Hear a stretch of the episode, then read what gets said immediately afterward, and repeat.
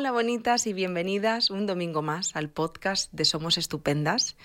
No has llegado a este podcast de casualidad. De hecho, habrás leído en el título Ruptura de pareja y te has venido aquí por alguna razón. Y es que, desgraciadamente, las rupturas es una de las situaciones que más malestar nos pueden generar a lo largo de nuestra vida y que mm, no es que no, no es que haya poca información al respecto, sino que es un momento en el que cuando lo vives lo sientes tan doloroso y tan tuyo que muchas veces el vacío es tan grande que no sabes muy bien ni qué hacer ni por dónde empezar. Y yo creo que esa fue una de las motivaciones que nos llevó a crear este podcast. Así que, mm, bueno, pues sí, vamos a hablar de rupturas, de las fases que conlleva una ruptura y de todas las rupturas en general y de los malestares que nos pueden despertar y cómo poder gestionarla. Pero antes vamos a conocer a Isabel. Ella es psicóloga del equipo de Somos Estupendas, forma parte del equipo online y tenía muchas ganas de grabar contigo este podcast. Buenos Hola días. Isabel, ¿cómo estás? Pues muy bien, muy contenta de estar aquí. Y también tenía unas ganas, sobre todo de conocerte, de poder hablar y de contar cosas que yo creo que puedan ser interesantes. O sea que estoy, estoy encantada. Qué bien y gracias por venir a hablar de este temazo, la verdad. Wow. ¿Verdad? Porque lo decía al principio y digo, es que cuando leemos en nuestro Instagram, eh, aunque estemos hablando de apego, me lo invento, o aunque estemos hablando de ansiedad, cada día recibimos mensajes de personas que lo acaban de dejar con su pareja y nos escriben a modo de auxilio de no sé qué hago. O sea, quiero decir, ¿qué se hace en este momento? Es una sensación tan angustiosa que dijimos, jo, vamos a dedicarle un podcast a, la ruptura porque realmente la- las personas lo pasan muy, muy mal. Y mm, hay una parte que, que justamente era la primera pregunta que, que quería hacerte. Y es que se, se habla mucho o, o las, nos preguntan mucho por las fases de la ruptura. Entonces, ¿qué son esto de las fases de la ruptura y cuáles son las fases de una ruptura? Wow. Mira, yo creo que antes de empezar a hablar de las fases de la ruptura, eh, primero te voy a dar la razón en cuanto a que una de las cosas que más importan a las personas son las rupturas, por ende, porque nos importan las relaciones. De hecho, por curiosidad busqué en Google eh, fases de ruptura, todo eso, había hasta 18 millones de búsquedas. O sea, puede haber en el mundo 18 millones de personas buscando algo que les ayude a, a sobrellevar una ruptura. Entonces, eh, creo que la psicología ha como apartado un poco, como si hubiera hecho menor el tema de las relaciones y sin embargo todo lo que está relacionado con el amor es de las cosas que más nos impactan en la salud mental. Total. Eh, al igual que basamos nuestras relaciones de amor con nuestros familiares, las relaciones de amor en pareja eh, reproducen un poco ese, ese estilo de apego. Así que pasa que realmente a través del amor es como crecemos. A través del amor es como eh, evolucionamos y nos hacemos fuertes. De hecho, está demostrado que las personas que tienen relaciones de, pareja más estables suelen tener mejor salud mental, suelen afrontar mejor los retos, eh, sobrellevan mejor eh, los conflictos de la vida. Entonces, para mí, el amor me parece eh, que hay que alimentarlo, hacerlo crecer y entenderlo. Entonces, eh, por eso duele tanto cuando, cuando rompemos, porque se nos quiebra nuestro sistema de seguridad. Me ha parecido increíble que empieces desde aquí. Además me emociona un poco como persona que lleva muchos años en pareja y que quiere mucho a su pareja. Por eso cuando recibimos mensajes de personas que han roto, literal siento como mi corazoncito se quiebra. Porque yo no me puedo ni imaginar el dolor tan grande por el que tienen que pasar esas personas. Porque estoy totalmente de acuerdo en que una relación de pareja trasciende mucho más allá del amor y de lo que es el vínculo. Es es todo un constructo de vida, es todos los proyectos, la seguridad, eh, todo lo que creas alrededor. O sea, muchas veces es romper con una vida, no es romper solo ese vínculo. Por eso es un duelo. Eh, el amor, en, o sea, para entender las rupturas hace falta, yo creo que entender un poco cómo funciona nuestro cerebro, cómo son eh, los estilos de apego y mm, cómo todo eso influye en, nuestra, en nuestra neuroquímica, en nuestras emociones y en cómo afrontamos las, las rupturas. Si bien es cierto que eh, al principio de los, mm, cuando conoces a alguien, ¿no? en la fase del enamoramiento, que tiene eh, una duración determinada, creo que eso es bueno también para que la gente lo sepa, ¿no? porque creo que dependiendo de la Mm, de la etapa en la que rompes, el duelo va a ser de una forma o de otra. ¿Vale? Pero mm, al principio nuestro cerebro se vuelve prácticamente loco. Buscamos, mm, o sea, segregamos oxitocina, serotonina, dopamina y cada hormona sirve para una cosa. O sea, la oxitocina es la, la, la hormona que te lleva como a acurrucarte con alguien. La serotonina es el, wow, lo veo, te enamoras de un hombre, te enamoras de una mujer eh, y dices, este es. eh, por eso a veces también es bueno entender que no nos enamoramos de las personas que nos hacen bien, sino de aquellas que activan nuestro sistema de apego. Y como nuestro sistema de apego está vinculado a mm, nuestras relaciones eh, familiares eh, primarias, pues reproducimos muchos de los eh, mecanismos, reproducimos muchas de las mm, de los patrones aprendidos, buscamos en muchos casos eh, reparar necesidades afectivas no cubiertas y entonces tendemos a mm, identificarnos muy rápido con aquellas personas que de forma automática las, las satisfacen. Y eso ocurre además, ya te digo, ¿no? pues en, las, en las primeras fases, con lo cual es, es, es muy fácil que te apegues muy rápidamente a alguien. Si pasada esa primera fase la relación se consolida, luego ocurren otras cosas. La, eh, hay hormonas que tienen que desaparecer porque si no, literalmente pareceríamos cabras por el mundo. Entonces, afortunadamente, eso desaparece, ¿no? Y en, en, esas situaciones hay personas que creen que al no tener esas maripositas, el no tener ese subidón del necesito verlo y cuando lo veo mi vida se ilumina, es que ya no sienten amor y es una pena, porque a lo mejor lo que ha sucedido es que ha trascendido otra cosa, más hacia una amistad, a un cariño, a, a un estado en el que efectivamente ya no estás en una montaña rusa, pero estás bien. Y sin embargo, nuestro cerebro sigue buscando aquello que te activaba.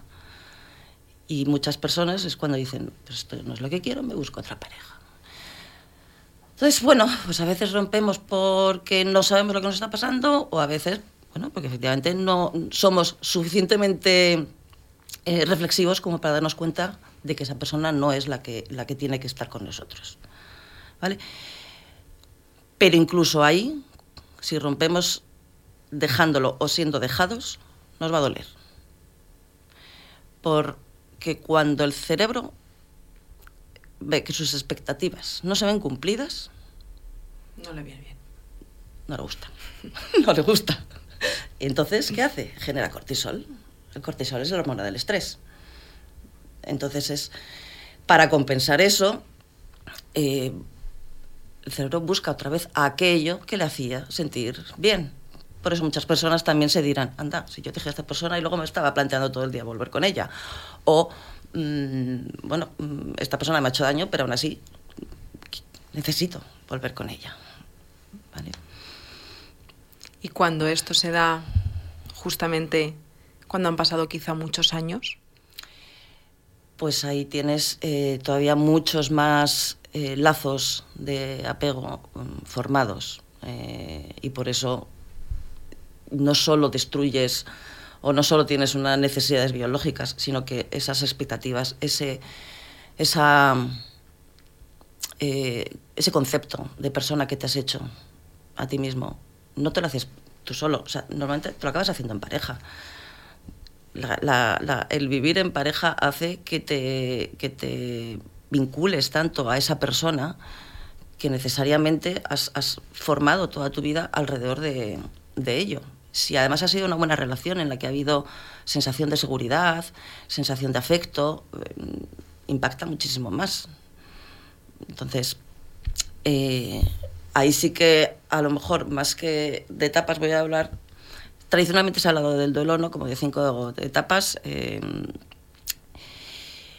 la negación, la ira, la depresión, la negociación eh, y la aceptación. Que, esas son unas etapas que investigó una, mujer, eh, pero que las investigó en el entorno de los enfermos terminales. Entonces, hay ciertas cosas que de ahí yo creo que sí se pueden extraer y extrapolar al amor. Pero como he dicho antes, el amor es un, vínculo de, apego.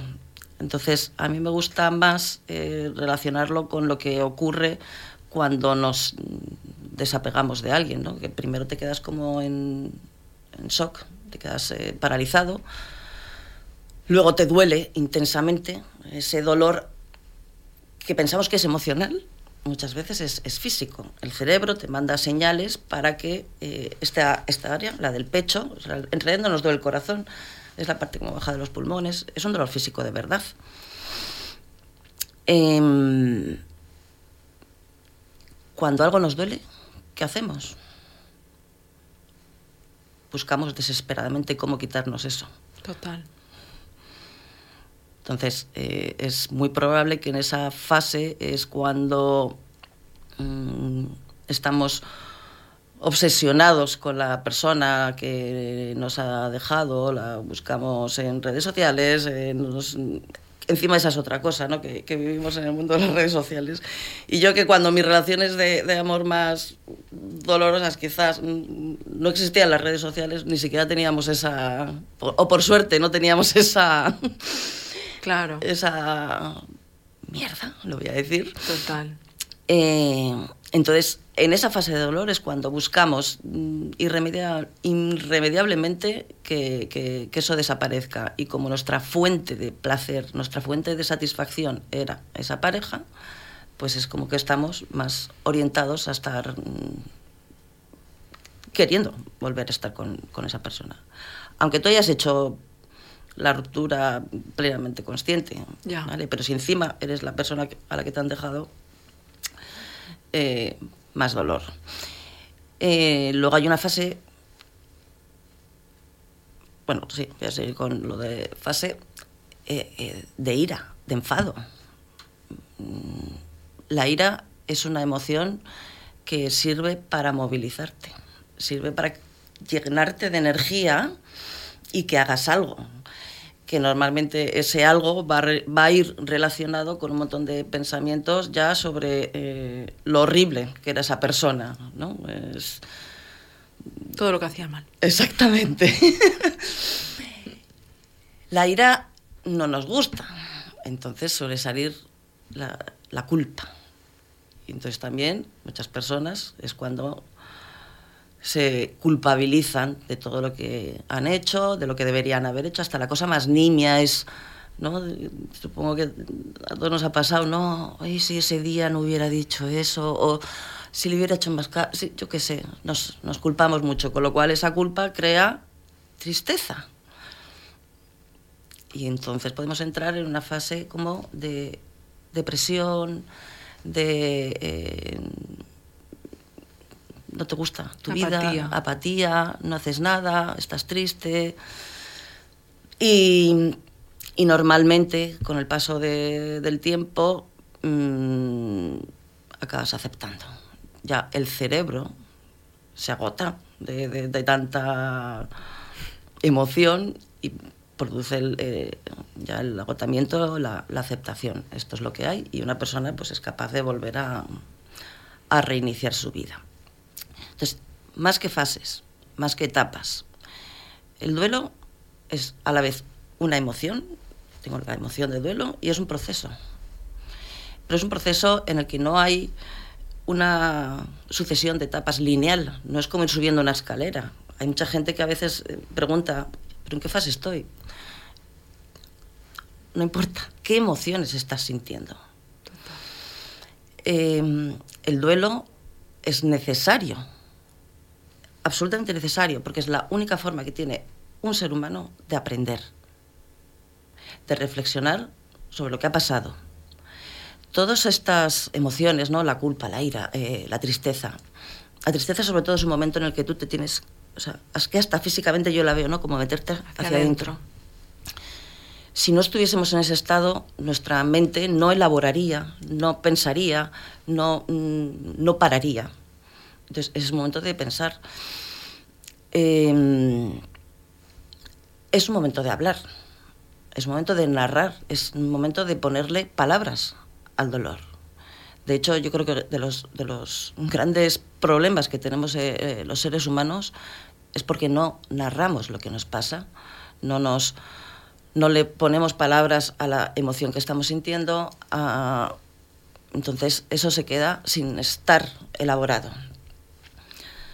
Tenemos una maravillosa corteza prefrontal que sirve para eso, para la reflexión. Si solo tuviésemos la parte de, eh, emocional, la, pues haríamos como, como los gatos. Que a lo mejor. a veces, quiero a decir. Igual alguien ahora está sufriendo una nutura y dice, pues me encantaría ser un gato, la verdad.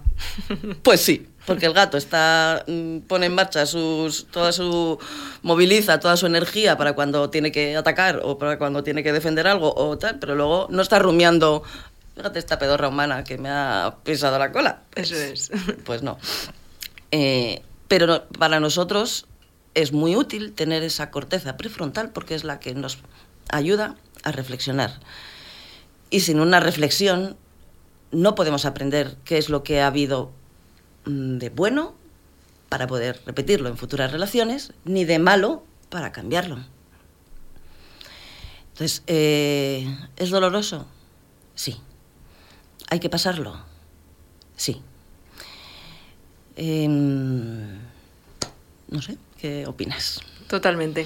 No, estoy totalmente de acuerdo y no, y no, y, y es que conecto muchísimo con ese dolor de eh, si hablamos de. O sea, recogiendo un poco también lo que comentabas, me parece muy interesante lo que has compartido y de hecho ahora si te parece metemos un poquito, nos metemos un poquito en el apego, porque es verdad que aunque hemos grabado podcast de apego, incluso con Mónica grabamos una de cómo te relacionas según tu estilo de apego, vamos a ver también qué papel tiene el apego en esta parte de la ruptura, ¿vale? Dependiendo de desde dónde nos hemos relacionado.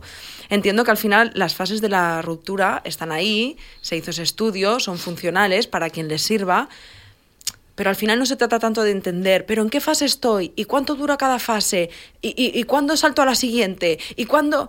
Sino en atender lo que estamos sintiendo más allá de la fase en la que estamos porque mm, siento sino que también hay como un poco de, diagnóstico y de sensación de inmediatez, de en plan, es tal el dolor que estoy sintiendo que yo ya, cuando llega la fase en la que entra la ira, cuando llega la fase en la que lo acepto, cuando, venga, dame, ya, quiero, quiero quitar, quiero quitar, quiero quitar, ¿no? Más que entender que, ¿cómo atiendo cada una de las partes que hay en mí, que se está despertando, que estoy aprendiendo de esto, o que no también, porque también pienso, Isabel, en esos momentos la gente está tan hecha polvo, o sea, es tan horrible que piensas, igual no tengo nada que aprender ahora mismo, igual lo aprendo dentro de tres años, o yo qué sé, pero ahora mismo hago lo que puedo, lloro y ya está, ¿no? Pues, pues lloremos, ¿no? Pues aunque sea, pues lloremos y démonos el permiso de sentir esto que estamos sintiendo yo creo que al menos es lo que he recibido de, de tu parte, ¿no? De que, de que están ahí, que, que, sí, que están muy bien esas fases, que son comúnmente conocidas, pero que engancharnos a eso a veces puede no ayudarnos. No, de hecho, yo creo que más que ayudar es como el que está esperando en la estación del metro a ver cuándo viene la siguiente fase. fase. Y si no hago nada, claro. Mmm, probablemente me quede a lo mejor enganchado más tiempo en, una, en un momento emocional que, que, no me va a ayudar en nada. Entonces, eh, es decir, experimentar esa pena y ese dolor mm, con un poco de apertura de, de mente, que no digo que sea fácil, pero es que precisamente a lo mejor hay cosas que no podemos hacer solos y una de las mm, eh, características o una de las... Lo que lleva el duelo es a compartir. Lo que pasa que ahí también, pues eso, pues como depende un poco de cómo seamos y de si hemos establecido, nos hemos preocupado también de establecer otro tipo de, relaciones y, y, las mantenemos pese a estar en pareja, pues sí que tendremos un círculo de apoyo que nos puede ayudar a superar porque somos animales sociales. Total. Entonces, cuando, cuando uno se da cuenta de que eh, gracias a la conexión con los demás generamos buenas emociones, de hecho, la oxitocina no es solo la, la, hormona que se genera entre madre e hijo, es que entre las parejas mm, también se da, entre los amigos, eh, yo qué sé, un, un, viaje, cualquier cosa que nos dé placer va a ayudar a eso. Claro. Entonces, a veces hay que forzarse a hacer lo contrario de lo que tu emoción te está diciendo que hagas cuando ya es demasiado tiempo. ¿no? O sea, a las emociones hay que observarlas, hay que entenderlas y ver su información. Claro. Tienes que estar triste, tienes que estar triste. Tienes que eh, estar enfadado. Pues nos toca enfadarnos. Pues nos toca enfadarnos. Y hacer caso a las emociones. Entonces, relacionándolo con el eh, apego, mmm, como me has dicho, ¿no? que aquí ya se ha, se ha hablado de, del apego, que más allá de que sepamos o identifiquemos si somos eh, seguros, inseguros, eh, ansiosos, evitativos o lo que, o lo que sea, eh, yo creo que sirve para, para, entender un poco nuestros patrones de, vinculación con otras personas. Sobre todo, o sea, parejas y padres con la pareja, como ya, he dicho, se establece esa sensación de seguridad. Y una pareja va a funcionar si ante la pregunta de ¿estás ahí? La respuesta es un sí. Si hay un no o no lo sé, yo aconsejo replantear seriamente la, la relación. Las rupturas empiezan mucho antes. Empieza cuando hay evasivas, cuando hay silencios o cuando hay mmm, quejas constantes, cuando estás poniendo la culpa en otra persona. Entonces, cuando uno empieza a sentirse no seguro dentro de una relación, tenemos dos formas de reaccionar según nuestro apego.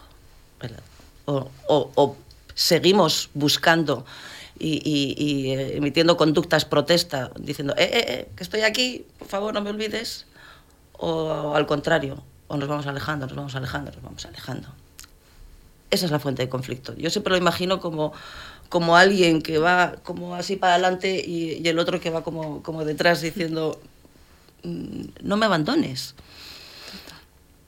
Eh, entonces, si somos más mmm, del estilo ansioso, mmm, el dolor va a ser muchísimo más fuerte porque sí que vamos a tener una sensación de abandono tan grande, tan grande, tan grande, que nos va a costar mucho mm, aceptarlo. Además, las sensaciones físicas van a ser muy fuertes. No, no, quiero generalizar, ¿vale? Que yo creo que siempre a veces corremos el peligro de que cuando decimos las cosas la gente se las toma a pie juntillas. Eh, no, hay, no hay píldoras para todo el mundo aunque sí que me gustaría, y yo creo que estos podcasts ayudan a ello, a sí. que la gente vaya, ah, pues mira, a lo mejor, pues esto voy a investigar un poco más, o voy a ver si, si, si esto se adecua a quién soy yo. Total. Eh, pero normalmente aquellas personas que se han apegado demasiado, demasiado, demasiado a sus parejas pierden su, su círculo social. Entonces, ¿a quién puedes recurrir? Es difícil. Es difícil que tengas realmente esa herramienta necesaria. Entonces, eh, los, las personas con un apego ansioso probablemente sean los que más sufren. Los evitativos, pues es que ahí depende. Eh, de, hay dos tipos de evitativos, los desdeñosos y los temerosos. A los desdeñosos les va a parecer, a parecer, digo, a priori más fácil, porque pueden tener más facilidad para desengancharse de sus propias emociones pero la ola antes o después viene. Es decir, que aunque no queramos ver nuestras emociones, en algún momento aparecen, porque, ya te digo, en la relación se ha establecido ese, ese apego. Entonces, eh, pueden tener más eh, facilidad en, las primera, en los primeros momentos y además suelen ser del tipo de considerar que su pareja pues, sea más infantil o más ñoña o por eso son desdeñosos. El levitativo temeroso eh, las tiene canutas también, porque por un lado mm, no quiere apegarse, pero lo necesita. Lo teme y lo necesita. Entonces cuando rompe le entran muchos sentimientos de culpabilidad, por, porque normalmente tiene que gestionar esa necesidad de alguna forma. Entonces, como digo, la culpa tiene su, su función, que es ver lo que has hecho mal, entender mm, cómo te has comportado, qué conductas has tenido y que a lo mejor podías haber hecho de otra forma. Entonces, eh, es normal ¿no? que alguien sienta que está como, no sé si, si, quiero o no quiero, debería quedarme o debería irme. Mm, y lo más probable es que, al igual que el ansioso, busquen la, la, el repuesto demasiado rápido antes de haber elaborado todo ese duelo que, como digo, es un proceso necesario para, para aprender. Y luego está el del apego seguro, que, que, eh, que son a ver los hilos. eh, curiosamente yo siempre cuando, cuando leo, no sé, se supone que el 50% de la población es, es, segura y dices, bueno, pues será. bueno, los hay, que no significa, ojo con el apego, también mucho cuidado, porque no es que uno sea siempre lo mismo. Claro. Un seguro se puede unir a un evitativo y, y hacerse un poquito ansioso. Un seguro puede estar con un ansioso y hacerse un poquito. O sea, que decir, no son categorías estancas. Ya. Pero el seguro va a tener más recursos para poder eh, afrontar, porque tiene más capacidad de autorreflexión y más capacidad de entender o mentalizar a los demás va a pasar por esos distintos momentos emocionales, pero mm, con menos sufrimiento. ¿Vale? Y con lo cual, ¿qué es lo que casi en, cualquier tipología tendría, tenemos que, hacer y tenemos que, que trabajar? el que tenga capacidad de autorreflexión, que busque fuentes que le hagan mm, producir eh, oxitocina, mm. la compañía de los demás, actividades lúdicas, el deporte, eh, hablar con la familia, hablar con los amigos, mm, el autocuidado. Creo que muy pocas personas somos conscientes de que nuestra primera fuente de cuidado debemos ser nosotros mismos. Eh, creo que compartir. Mm, darnos el permiso. Darnos el permiso y hablar y ponerle palabras a lo que sentimos. Y aunque a veces creo que eso le pasa a mucha gente, ¿no? Es que siento que no me entienden. Hay una, o sea, una sensación de, de incomprensión aunque tengas una persona al lado que lo ha vivido, ¿eh? es una sensación de no, no, pero lo mío es. O sea, yo estoy peor. Lo mío es. Y fíjate, todo el mundo, alguna vez. Bueno, es que todo el mundo es como muy generalista, pero ¿quién no ha sufrido una ruptura? La ruptura es como.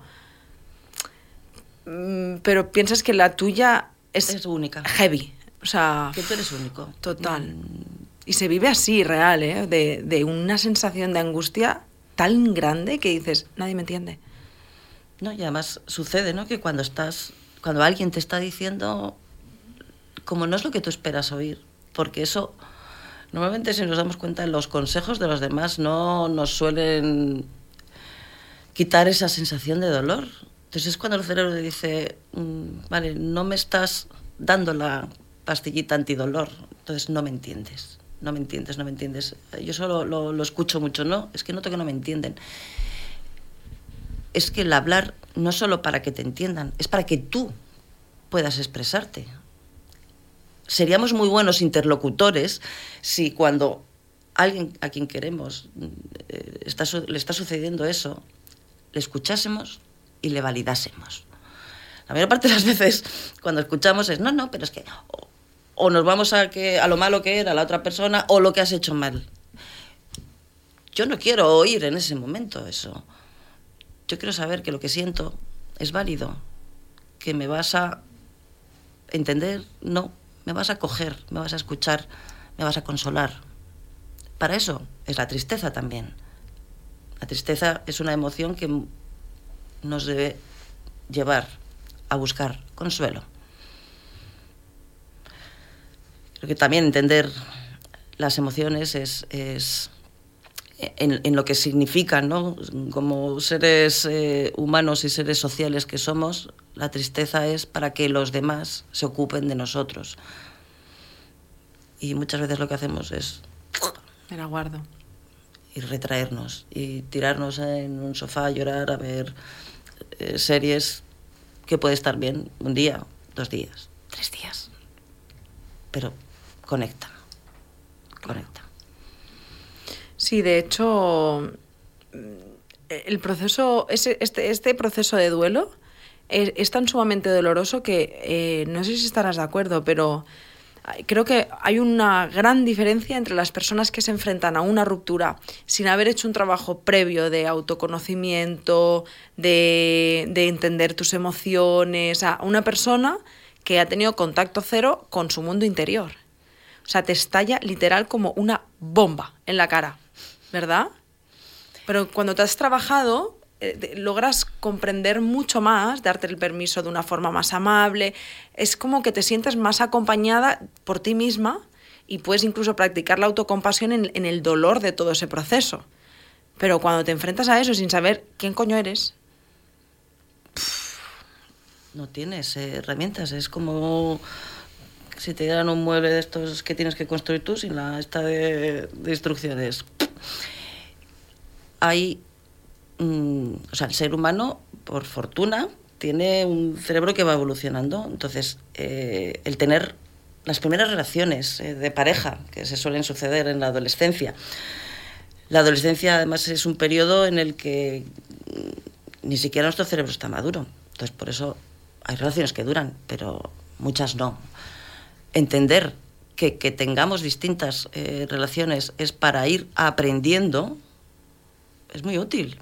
Porque hay gente que se queda muy marcada, ¿no? Yo lo sufrí mucho, eh, lo pasé muy mal, eran una mierda, o, me enamoré y. Mm, lo que pasó en esas relaciones, en esa sucesión de relaciones, hay que irlo elaborando. Por eso en terapia se pregunta mucho, ¿no? ¿Qué, ¿Qué, relaciones has tenido? Y aquellas que hayan sido significativas, elaborarlas y ver qué es lo que pasó, aprender de ellas. ¿Cómo eres en aquel momento? ¿Qué es lo que mm, aprendiste de la otra persona? También es muy bueno en los procesos de duelo, aunque a, lo mejor alguien me oiga y diga, esta tía gilipollas, eh, agradecer. Agradecer, normalmente en la vida, aparte de que produce emociones positivas, también nos ayuda a superar mm, una pérdida aunque a priori cueste, ¿vale? Pero seguro que alguien eh, me escucha y dice, pues mira, a lo mejor yo en, las últimas fases o en los últimos momentos o ya ahora soy capaz de agradecer lo que aprendí o lo que me dio mi, mi expareja. Eh, el, amor es lo contrario al, al desamor y al odio vamos, más que lo contrario, el otro día leí una cosa que me dejó un poco eh, investigaciones eh, sobre el cerebro. La oxitocina se activa tanto con los buenos sentimientos como con los malos.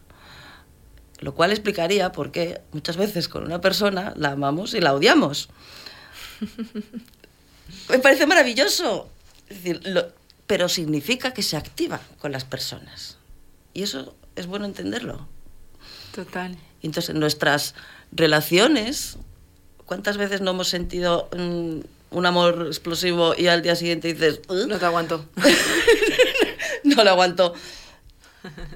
Pero el vínculo está hecho. Sí. Entonces... Mm, bueno, nos pasa con la familia. Nos pasa con la familia. Tú puedes querer mucho a tu hija, yo puedo querer mucho a mi madre, yo hay que sé, pero un día te digo, es que no te aguanto, es que digo, te estampo. Quiero decir, te odio con todas mis fuerzas. Ah, pues a mí esas explicaciones, de verdad, debe ser yo no, pero me, me parecen maravillosas porque te hacen entender que no, está, no estás tan mal cuando quieres y odias a la misma persona. y además los, mm, los conflictos humanos precisamente eh, radican en eso, en la necesidad de vincularte y la necesidad de defenderte. Eso es un conflicto. Y los conflictos son los que generan ansiedad. La ansiedad es, toma una decisión, concéntrate en esto y toma una decisión. ¿Me quedo o me voy? Total. Wow, Isabel. No he preguntado nada de mi guion, no ha hecho ninguna falta. Gracias de corazón por todo lo que has compartido. Me ha gustado mucho porque le ha dado una visión diferente a la que se espera muchas veces cuando hablamos de ruptura. Y me ha parecido interesante que, que abrir la mirada a otras opciones, porque incluso cuando buscas en Internet eh, he sufrido una ruptura y ahora que pues es A, B, C, ¿no? Las famosas eh, fases de las que hemos hablado y ya está, te jodes, eso es todo lo que hay, ¿no? Y yo me quedo con el atender un poco más lo que nos pasa, más allá de las fases, más allá de todo. Así que gracias por todo lo que has compartido de corazón. Muchas gracias a ti y sí, por, por señalar, ¿no? Duelo atiende a lo que te pasa y aprende. Pues nos quedamos con eso.